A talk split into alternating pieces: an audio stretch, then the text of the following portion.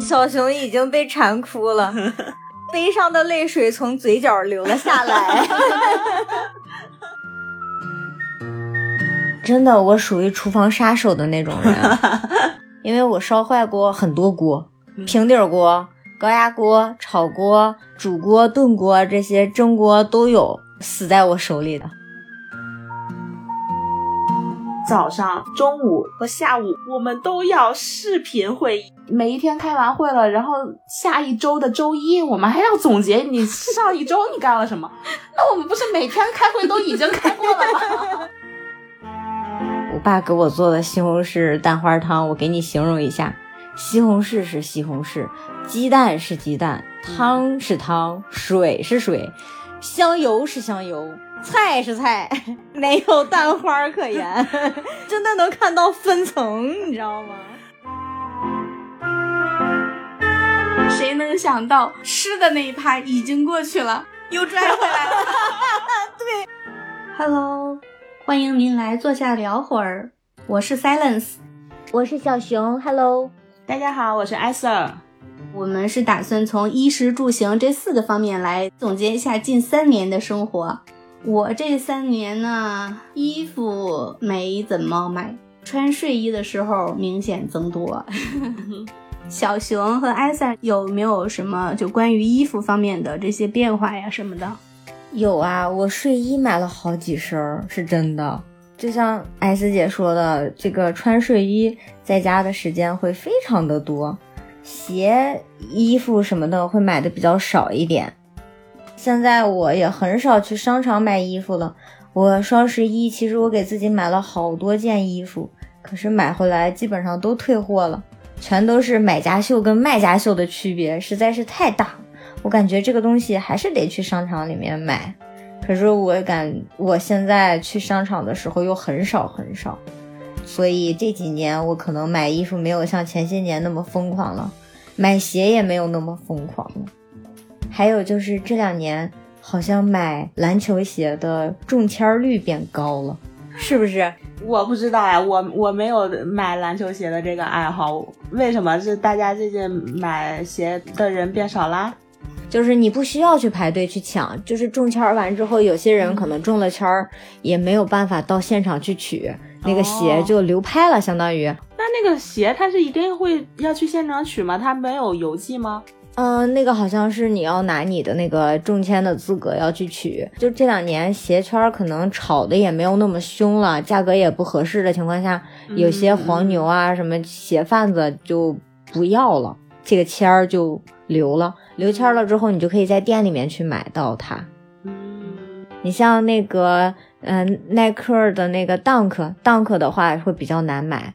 但是现在也能买到一些就是比较好看一点的 Dunk，就可以直接在店里面都能买到自己的号鞋码，或者是在一些它的官网平台上面也能捡漏买到那种断码的 Dunk，也能看得到。现在好像人们对于这个国外的品牌的迷恋好像变少了。就是以前啊，大家尤其是比如说什么 Nike 啊、呃阿迪达斯啊这些，就是这种国外的品牌，或者再往上面一些高奢的奢侈品品牌，这些可能大家还有一种呃莫名的推崇的这种感觉，但是好像近两年变少了很多，就大家就是好像从那种疯狂的状态清醒过来了，就。这毕竟它就是一个牌子而已嘛，对吧？尤其是衣服这方面，其实我就没有这种对于牌子的这种要求，我就主要是穿着舒服就好了。嗯，尤其这三年，我觉得对我来说最大的变化就是 size 的变化，真的是一年比一年浩大，尤其是上班以后。这个时间，尤其我们坐办公室的，天天就是坐着的时间最多。然后你，嗯，下了班以后又累，又然后又饿，尤其是这种脑力劳动，就特别容易饿得快，你就会想吃。而且我在之前那个住的那个地方，我回家的必经之路就是一条美食街。就是那个什么吃的，尤其这种烤串儿啦、炸串儿啦，然后这种呃各种麻辣烫啊，就是这种高油高盐，就是这种这种吃的东西，哎呦最吸引人了，但是也是最容易肥的，最香了。对，太香了那个。我就是从那一年，然后就是冬天，尤其是冬天，你又不容易发现自己变胖。你就是吃的时候，你就觉得吃的好开心啊！但是到了第二年，到了夏天的时候，你想要穿衣服的时候，才发现，妈呀，我真的是一个冬天，我感觉我那一年得长了得有十到十五斤。这个三年，我发现我真的太爱电商了，我太爱从网上买东西了。在商场里头要去脱衣服去试，然后你要在逛街不同的门店，然后可能要走很多家店，我就觉得好累啊。但我现在就是我从网上买看好了之后，我买了寄到家里，我就去试，试了不行我就再退货，就很方便。所以我觉得这个也是影响到我购买就是服装的这种消费方式的区别。对，就是现在更多的依赖于网上购物，很多这种小店也都有自己的直播间，就是每天晚上我都会去看他们的直播，看一看他们有什么出的新新产品啊，然后再就去下单，下单了然后运运到家试一试，反正还有运费险嘛，可以退，我觉得这个就是非常方便。我感觉这几年我的衣服逐渐的从那种修身儿，就是比较合体的，变成了宽松休闲款。可能跟这两年的这个变化、时尚潮流的这个风向也有关系。变得宽松了以后，你就像说的，我自己在不知不觉当中，我的身材就开始发生一些改变、一些变化。而且因为穿的比较宽松，我自己也意识不到这个问题。等到意识到的时候，你可能已经。一发不可收拾的程度了，哎，就很痛苦啊，真的是烦死啦。说到了这个身材 size 的逐渐增大哈，咱们就不得不聊到了 吃，对吧？来吧，小熊，小熊已经迫不及待了。我前些年其实我这个人呢是比较喜欢跟小伙伴一起出去吃喝玩乐这一块的，但是这三年确实是大家约到的次数会很少，少了很多。你像我之前有跟朋友，我可能跟人家约的这种频，嗯，频率不能说很频繁吧，但是一两个月要见一次。现在呢，我可能半年、三四个月，甚至一年，有些小伙伴可能一年就见个一到两回面了。就真的是很难，大家再凑在一起。有些时候，比如说想凑的时候，发现有些人，哎，因为一些原因，就是没办法出门了。然后有的时候呢，你大家想在一起的时候，发现这个饭店不是那么方便去过去了。那有的时候就很影响大家一起的约见呀。我就感觉我跟有些小伙伴的关系都变远了。嗯，我喜欢探店嘛，就是有一些看到别人推荐的好吃的店，我就会收藏，想说之后去试一下。但是就是发现，可能我前两年收藏的店它已经没了，所以我现在就是看到什么想吃的好吃的就先去，就不要说收藏等以后，你等着等着它就没有以后了。对对对，也不是说一些探店，还有就是你会发现你原来去的一些店，在某一天你再去的时候，发现它已经没有了，已经消失不见了。哎，有的时候有一些美味的东西，真的是过时不候，就还是得要赶紧去吃。哎，那你有没有说除了出去吃东西什么的，你会平时自己在家做饭吗？我真的，我属于厨房杀手的那种人。我原来有很多锅碗瓢盆，然后现在你看我的厨房就精简了很多，因为我烧坏过很多锅，平底锅、高压锅、炒锅、煮锅、炖锅这些蒸锅都有死在我手里的。不是，我就很纳闷儿，为什么怎么就能烧坏呢？你是说你在煮东西的时候你就去干别的事情了吗？就是比如说煮东西的时候会把它忘了。你像我的高压锅，就是我把它煮干了，我真的差点没把我家厨房炸掉。就是苏泊尔的一个金刚的一个高压锅，它真的很蛮厚的，里面已经完全煮干了，而且那个锅已经鼓起来了，就是那个底儿已经圆了，就是它已经不能正常的放在地上，它放地上已经开始转圈儿的那种程度，就是还好没有爆。如果要爆的话，这真的很危险。嗯，好，苏泊儿打钱，你要不打钱就爆了。哎呀，确实是，哎呀，我没有说要要那个给人家推荐，但我确实觉得他们家的质量还是很好的，救我狗命，我谢他救我狗命，是不是？然后像平底锅，有一回是摊一个什么饼，饼没事儿，饼完好的出锅了，但是可能因为我放的位置的问题还是什么，我把锅把给烧坏了。哦，然后我其实那个锅用总共就用了两回，第一回是我朋友把它装上现拧的螺丝装的锅把儿，然后用了一回，第二回是我用的，我用完了之后那个锅把儿就让我烧坏了，就好惨呀他。我觉得真的为了这些锅碗瓢盆的命，还是小熊远离厨房。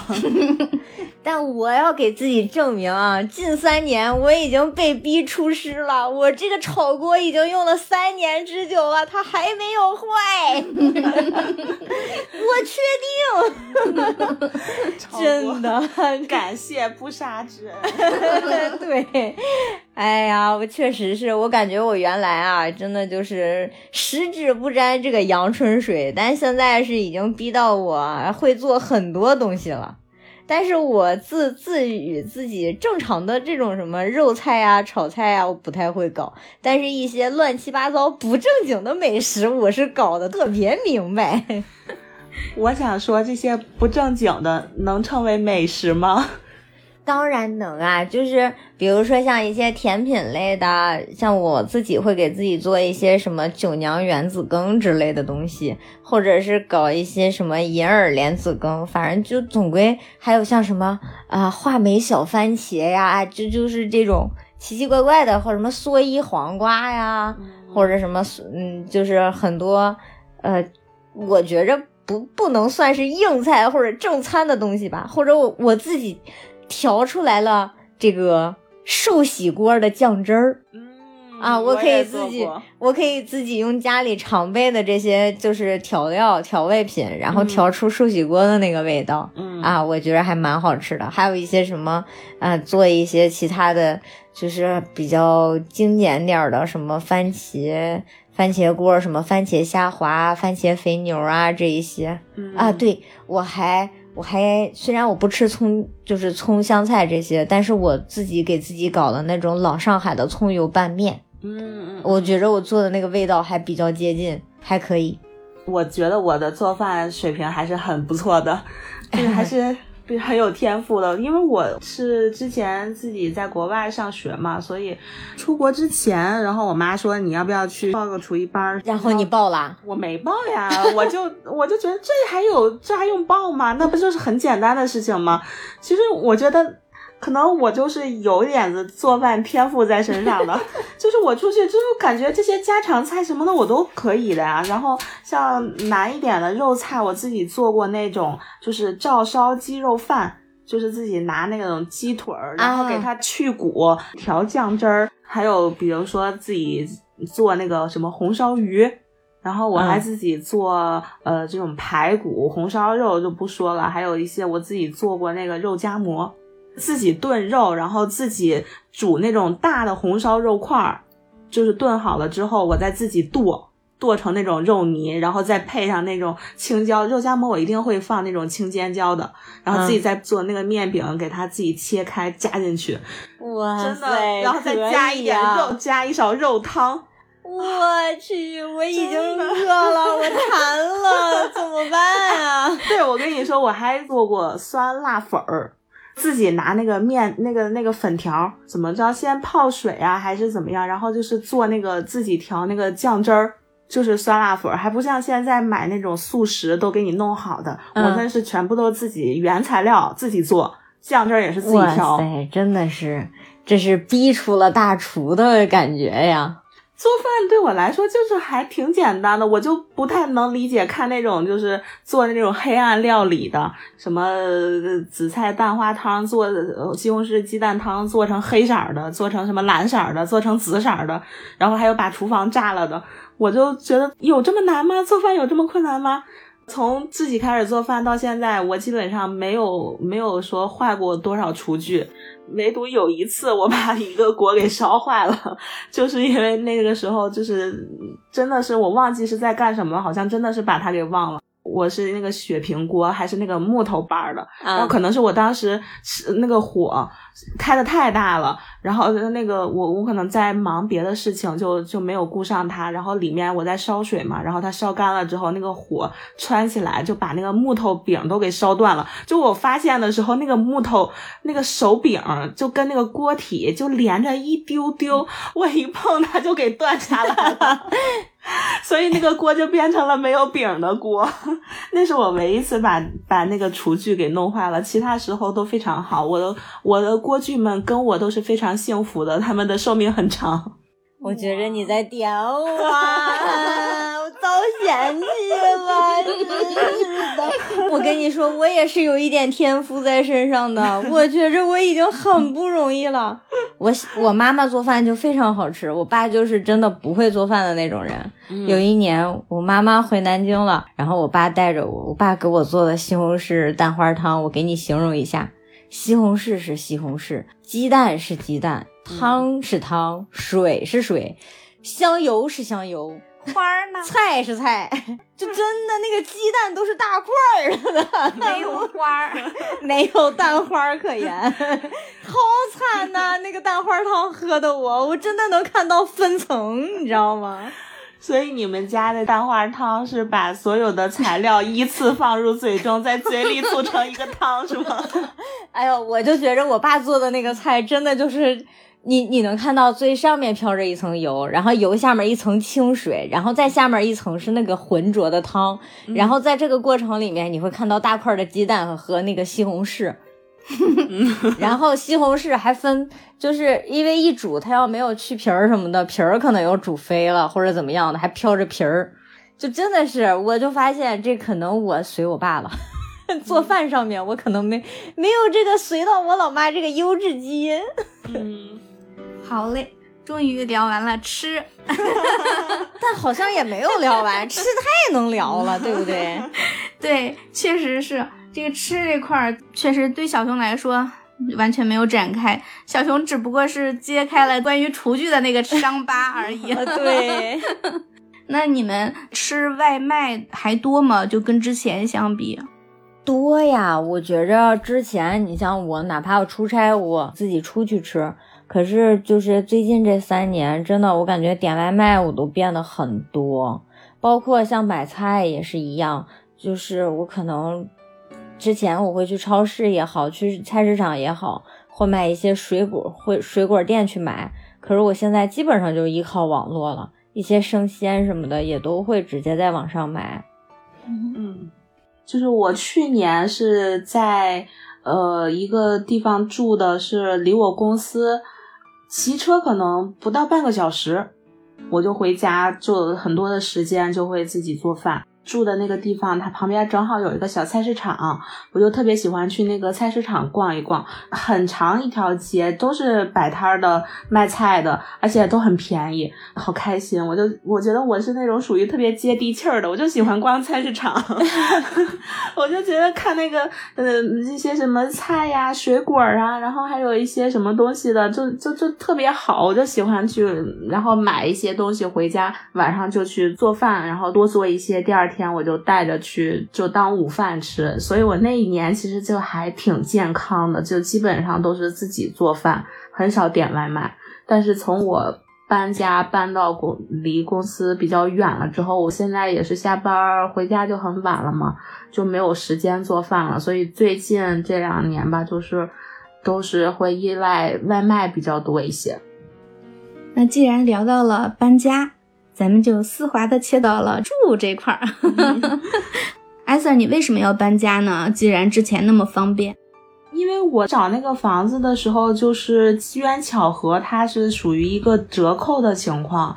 等我在在合同到期之后，它的价格就已经不是当初的价格了，就会变贵很多。我当时也是想要在我附近找房子的，因为我觉得离我公司也近嘛，而且那一片我也住了挺长时间，也很熟悉了。我觉得生活上面都还挺方便的，我还挺喜欢的。但是就是在那附近找了一些，看了一些，就没有太多合适的，所以就，确实是我们打工人的辛苦。我住，反正也挺惨的。就我之前是住的那个周围呢，吃的也挺多，周围也很方便，就是基本上从地铁口走到家门口，你就可以看到好多吃的。我也不需要回家，我就直接在那条街上买，就可以逛吃逛吃的回家了。一般是这种。后面呃，因为工作的变动嘛，我就搬去了一个很远的地方，就基本上已经到六环的位置了。那个地方真的是很荒凉，周围什么吃的也没有。我感觉我找别人吃一顿饭就是要长途跋涉二十公里，甚至三十公里，就真的是你想去一趟市区都很远很远的一个，我称之为郊区鸟不拉屎的地方。我觉着 那个区域呢，在海淀，可以说是很多呃大厂的这个聚集地嘛。那周围的房价巨贵无比。真的，你能想象在一个那么偏僻的地方，就是房租要比市区要贵很多。大厂他们其实都有租房补贴，对，所以就是导致大厂的员工们他们不缺钱，他就可以找到很好条件的，所以就带着这个他那片儿周围的房价其实就会被抬起来。对呀，就很离谱，那个房子也没有觉着它哪里好，就是死贵死贵的。我工作在那边的话又很远，我租一个市区比较便宜一点的房子呢，我上班的时间又会很长，而且很不方便。早上起来早高峰嘛，实在是忍不了了，还是搬回接地气儿的这个市区来了。但是确实上就是一个月的房租要少掉一千块，真的是，我是觉着还蛮值的，而且这周围吃的也很多。嗯，我觉着也很，就是交通也很方便，我去哪里都不是不能说很近，但是距离不会特别远。嗯，基本上你去哪里的出行都控制在一个小时到一个半小时之内就可以搞定了。但是有一个比较悲催的点，就是我今年在一个很不好的节点上搬家，我刚搬过来，搬到这儿，然后这个区域静默了。我就被封在这个区里边，我就出不去了。我的天，你知道，要想出门，没有地铁，没有公交，就可惨了。也没有什么可以经营的饭店，外卖也费劲，也没有，所以太难了。小熊，你在足不出户的时候，自己在这个屋里，你是怎么度过的呢？我多贼呀！我买了一堆零食，还有什么速食的什么自嗨锅、方便面，还有我会买那种半成品的，就是那种速冻食品，还有像什么寿喜锅什么，不都是在那个时期学会的嘛？就提前去牛街或者去哪里买一些肉，然后冻在冰箱里面，吃的时候就自己搞一点。还有像我会买一些小零食，我的零食很多，嗯。就感觉那个时候吃饭是很不规律的，只要能填饱肚子就 OK 了。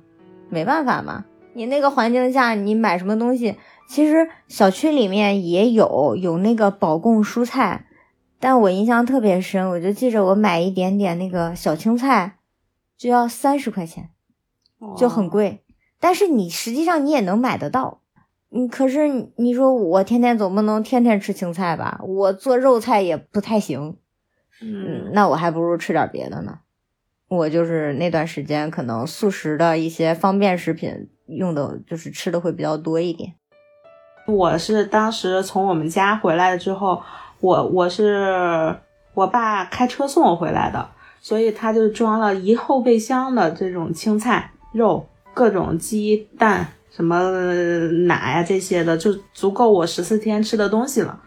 然后我就十四天全都是自己做饭，每天想变着花样的吃，就是有做自己做牛肉面，然后自己做煎饺，然后还有各种水煮鱼啦，然后麻辣香锅啊这些，就是每一天都变着花样。天天从早上起来就是想好自己做什么吃什么之后，我就中午就开始收拾所以我那一段时间就感觉过得还挺快的。天呐，我想做你的室友，我们合租吧，我我给你出伙食费行不行？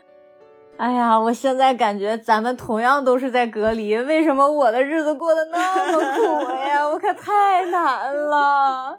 哎，真的是这想想，确实是啊，人家这个手艺真是没法比，我只能说咱俩做室友吧，好不好？我那会儿吃小面包，看到我见着小面包，我都觉着恶心。不夸张说，我要是你给我足够的食材，真的我可以给你每天不重样。对，我还会自己做面食，我有一段时间还自己和面，然后做葱油饼啊，然后自己做烙饼啊，我还自己做过那个油条，自己炸油条。我去，要不要这样啊？我的天呐！馋哭你们，小熊已经被馋哭了，悲伤的泪水从嘴角流了下来。谁能想到，我们这个吃的那一趴已经过去了，又拽回来了。对，好像是的，走了又没有完全走，聊完又没有完全聊透。对。那作为独居的女孩，就是你们在被迫的居家生活时候，嗯，有没有遇到过什么不方便的？有啊，喝水问题就很难解决。之前你比如说我买还是吃喝。啊，绕不开吃喝，那就很现实的问题。我之前在京东上面买矿泉水嘛，他给我送到家门口，结果小区都进不来了，我就没办法买水了。然后你又要喝，只能一桶一桶的买，再扛回来。可是你知道，你买菜的时候，你还要买你日常吃的那些水果啊，它都很重，那一袋子都好重好重。而且呢，一般小区都封门了，他们都只能给你送到指定的门。我住在北面，然后他给我送到南门，我要自己一点一点从南门再挪过来。你俩应该知道，我们小区还是蛮大的。哇塞，真的是我崩溃了，已经。嗯，当时封了之后，那个快递他也都不让送上门嘛，然后就得先放到那个小区东门的一个烟酒超市里面。但是呢，就是在封的时候，他就只开西门，他就把东门给封上了。那我们去拿快递就得从那个呃东门，然后吭哧吭哧拿完了，又走到西门，从西门进去之后再往东走，就很累，真的。然后我我前一段时间还看我们那个东门上头还挂了一面锦旗，优秀关口。他真的做的非常优秀，因为我记得封了好长时间那个门，所以这个就是很不方便的。但是我觉得在住的时候，自己一个人住比较习惯了。其实我没有太多说，比如说一个人住会害怕呀这种情况，我比较少。主要就是有的时候一个人确实时间长了，也也没有人跟你说话什么的，就会感觉挺寂寞的。但是有万能的网络呀。就是现在这么多什么爱优腾这些，有大把的节目可看呀，只要有网就行，是不是？对我也是，我那个时候就是我一点也不觉着寂寞，我也不觉着无聊，我每天都可开心了，感觉时间过得也蛮快的。只是说这样子的生活再过下去，可能人要废了，是不是？而且就是。虽然说居家嘛，但是可能就是整个的一个工作的压力啊，会会少很多，很开心，很舒服。艾瑟，你会觉得工作少很多吗？有可能会八小时的工作变成了二十四小时工作制。你说的太对了，就是我们的工作完全不会受到你是在公司还是在家的影响。早上九点、中午一点和下午五点，我们都要视频会议。我们也是。对吧？就是你还要那个，而且这种会议老板还要参加。就是你，你虽然在家，你还要，我们都是早上起来，我就是先睡衣外面套一个相对来说正式一点的那个衣服。你虽然你可能里面是个睡衣，然后脸怎么也没太洗，现在这个视频都有美颜啊什么的无所谓，但是你还是要穿的上面稍微正式一点，给老板看一下头发稍微弄一弄，不要是那种炸毛的状态。原本是你可能一周或者一个月我们总结一次，结果变成了一天要开三个会。早上你要开说你今天要做什么，中午你要露个脸儿，然后说一说上午干了什么，然后下午到五点的时候就要开会，你这一天做了什么。每一天开完会了，然后下一周的周一我们还要总结你上一周你干了什么。那我们不是每天开会都已经开过了吗？都已经说了，真的就是来来回回这点事情，就是一直要说，而且反而我觉得会很耽误事情。那段时间想还不如上班呢，真的。就你在家活也也没少做，然后嗯，反而老板还觉得说啊，是不是因为在家了你就可以轻松了，就可以不用做活了？根本就没有。二零年的那个春节的时候，大家不都也不太方便出家门吗？那个时候是开视频会。真的就是集团会的那种，然后就有上面穿衬衣，下边穿内裤的男士。你在镜头面前，你坐着就好了，你就不要站起来呀！真的是，哎呀，我的天呐，他可一下就火了。他是不是忘记他？就是站起来，镜头能照到啊。对他忘记他在视频了，因为一般开大会的时候都是领导讲话，下面所有的人的电脑设备都是静音状态，他都已经忘记这个事情了。他应该把画面也切出去了，他可能在做自己的事情，但是他冷不丁站起来，然后还在镜头前走来走去，晃来晃去啊，真的是无语了。所以他多久发现这个？情况后来是别人给他打电话，他才知道的。那肯定这个会被狠批呀，差点没给他开掉。你想，集团大领导都在上班，人家还在前线，可能还在巡店或者怎么样的，正常还在工作呢。他可倒好，这个有点太夸张了。这真的是。我们聊完了在家里足不出户的居家生活之后呢，那我们来聊一下出去玩的快乐时光。我们三年都不让出京，我就，唉，你们有没有谁代替我开心过？有，但是今年的快乐没有了。我在年初的时候就已经订好了上海的酒店呀，还有门票，我要去迪士尼玩，我已经想好了。但是我到年底我都没有机会出京，唉，到最后我自己。想了想，现在天气太冷了，去迪士尼也玩不了什么了。它有一些户外项目就太冷了。我想想，明年春天再说吧。我就把票都退掉了。但是我今年真的，我特别想出去，但是都没有机会。可是去年跟前年还好，我还会有一些说走就走的旅行，只是说可能不像前些年那么频繁了，次数上会变得减少。啊，对，说起来。我在一九年年底十一月份的时候吧，我从呃十月份应该是，我把我的护照重新补，就是办了新的，因为我正常我的护照应该是呃二零年三月份到期十年有效期嘛，然后我就把它补了十年。我觉得如果我要是没有补的话，我可能现在。护照过期了也办不下来了吧？应该是办不下来了，非常难，很难很难。对，然后我就很庆幸，因为当时我是想跟那个时候的男朋友一起去新加坡，但是新加坡你要申请的话，它有一个要求，你的护照有效期至少要六十六十六个月，就是一百八十天以上。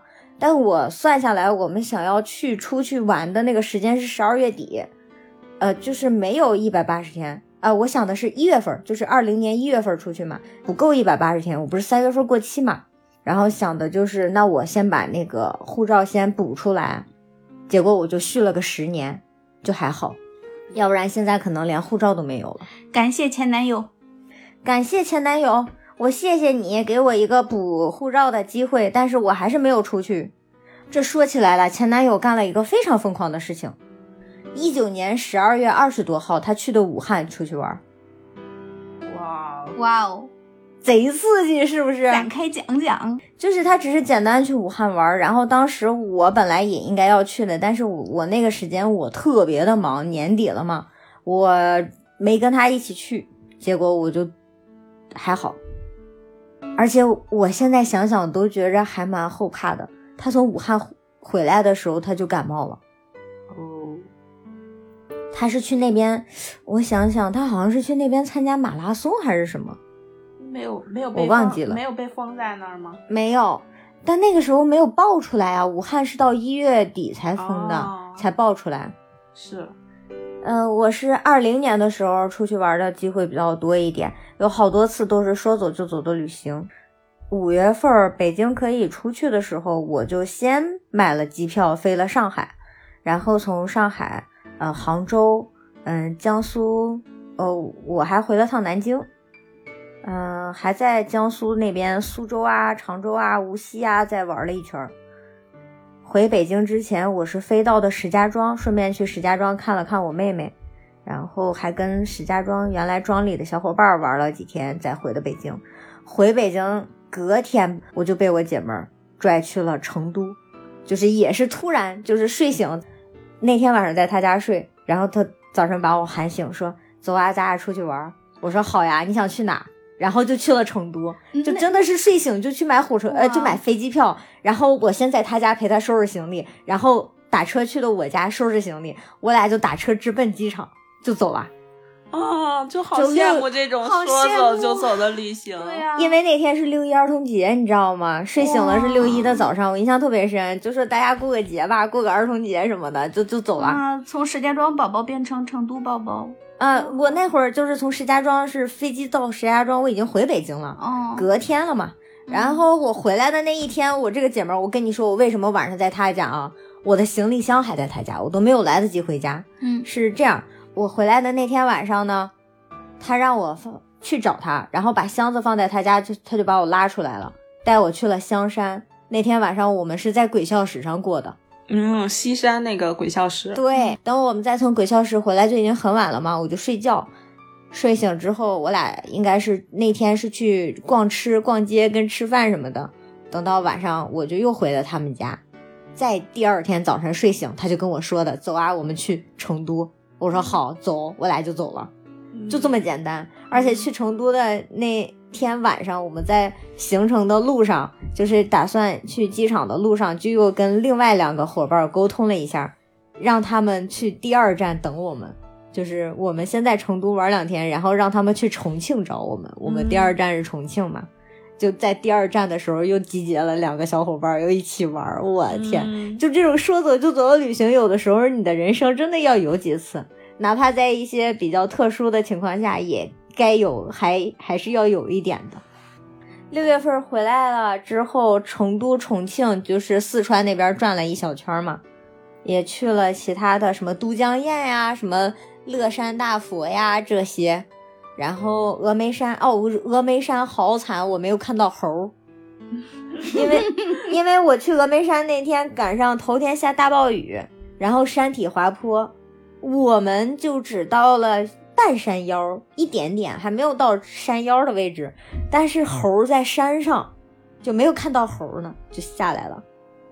等我再回来的时候，我大概是七月份左右的时候，我六七月份基本上就在江苏跟上海了，频繁的来回跑，然后南京。呃，无锡、苏州、上海，就这个，还有杭州这几个地方去的比较频繁。呃，这是六七月份的时候，然后到八月份我就去了武汉。武汉回来以后，我还去了哪里？十一月的时候，我又去了一趟武汉。反正那一年我真的算是，我觉着，嗯、出去玩的比频次比较高。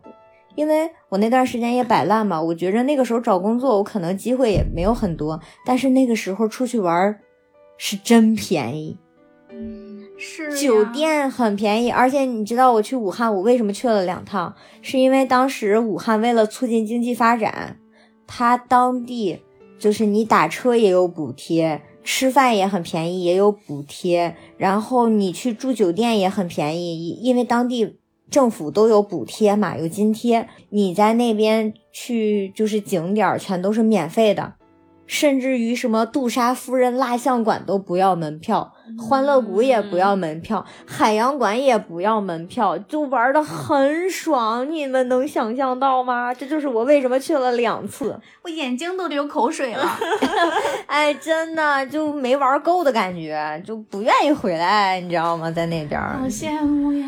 但是仅限于就是二零年的时候，因为特殊时期嘛，我印象中特别深啊。我二零年，呃，我应该是在杭州索菲特啊，高端的一个酒店了，牙膏的嘛，好像才六七百块钱行政套房。嗯，但我后来也没住啊，因为我嫌它太破了。我觉着它有点太破了，我是不是太凡尔赛了？出门酒肉臭，真的。哎，不是，你知道，就是他的房间窗户外面你就能看到西湖，就是杭州西湖的那个索菲特，就是那家店。但我觉得它太破了，那个那个店好老呀，但真的很便宜。然后我就记着去呃上海机场附近，在虹桥机场那边。住的那个是诺斯特套房，三百，就是两层的那种复式的套房，下面是什么会客厅啊什么的，楼上是双卫带厨房带那个会客区的，七十多平吧，才三百零几块钱，我耳朵也流口水了，真的就就这个价格，真的就这个价格，而且它到虹桥火车站跟机场都很近，周围还有什么？嗯，商场啊什么的也不是很远。天，我们真的是渴望的眼神，羡慕的眼神。我和艾 Sir 不断的对望，彼此流露出羡慕又无奈的眼神。啊，可能是因为我之前是做酒店行业的嘛，我对这个圈子比较了解，他们就告诉我了，就很便宜。嗯啊，对我当时没有住索菲特，然后我去了杭州西湖的美居。美居也是一个比较知名的品牌嘛，然后我在美居住的时候不要钱，因为那个美居是华住的，那一年华住会有那个积分兑换，比如说这个房价它是三百，然后呢你正常积分你要兑个三万积分，但是那一年呢用积分兑换是打五折，也就是一万五的积分你就可以住，就特别爽，你就觉着你住的很 happy，好开心呐，好开心，就是那种感觉。吃好喝好玩好，但但那个时候真的就是那个样子，而且吃饭干嘛的也很方便，呃，人也没有那么多，就是景区也没有像前些年那种人挨人人挤人的情况，景区里面人也少了。你可以看到我那电脑的桌面，嗯，就是我二零年在迪士尼拍的一个照片，嗯，你能看到吗？你什么时候你见过迪士尼？几乎没有人。嗯，一天他好像限流是两万人次入园。我刚才听小熊说的，我真的要哭了。就是这种说走就走的旅行，前提就是你有钱又有闲。我就是在一九年的时候，我还出去了两趟。呃，在四月份的时候去了一趟泰国，然后在九月份的时候去了一趟大阪。嗯，就还挺好的。玩的还挺开心的，然后在二零年的时候，就因为封了蛮久的时间嘛，回回到北京之后也差不多四五月份了。回到北京之后再出去就是去济南出了一趟差，之后那一年就没有再去过任何地方。在二一年的时候还好一点，我在四月去了一趟云南，然后在十月份去了一趟呃内蒙古。还是一年玩了两趟，还不错。然后今年就又是除了出差就没有去过任何地方了。到现在真的是，所以我真的好 好怀念以前，至少说没有像小熊那样能去很多个城市玩很长时间。但是我觉得。一年出去玩两趟，对于就是打工人来说，算是一个调剂的时间，算是一个能够让你缓冲一下的时间。我觉得这个是很有必要的，但是现在也没有了。嗯，就像我今年我就出去了一趟，我就去了一趟大连，然后回来就居家了，一点也不开心。我就没玩几天，我在家待了好久啊，好惨，唉。就是真的，你就不能出去，出去你就还可能会面临回不来的问题。那你在大连玩的开心吗？挺开心的，但是我就玩了三天，我回来在家待了一个多礼拜呢，我一点也不开心。嗯，我在大连还买了个水母宝宝，好可爱的。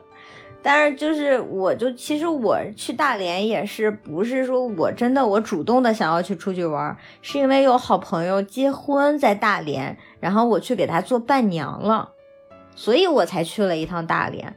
而且我们全程是尽量就是开车往返，都没有走公共出行，就是避免就是回来之后会出现一些居家的问题。结果还是没有，防不胜防呀！大连爆发了，回来没有办法。还是要隔离，所有都在家隔离了。我和冰冰沉默了。我我还没有说我二一年出去玩呢。你再聊几句，你再 聊可能一个小时聊不完了。我不聊了，我怕气死你们。我和冰冰在这个羡慕的眼神中。我们想结束这个话题，不要再聊了。再要再聊的话，一会儿完事儿之后，我要被打了。凡尔赛。对，这三年以来，你们两个人有没有什么心态上的变化呢？因为我的性格就是有点内向，然后我又比较喜欢独处，所以其实。这三年的每一次就是足不出户的生活，我都觉得没有特别大的影响。平时就不太爱出门，所以对我来说反而是一个非常清静的，就是我就没有一个社交的压力了，就是很放松。可能也不是太多见吧，就有点奇葩。二零年以前，我的工作呀、生活呀，可以说是一帆风顺的。但是从二零年开始吧，有很多的事情有一些转折呀，包括工作上的呀、生活上的呀，还有自己也经历了比较多的事情，确实也是让我感触很深。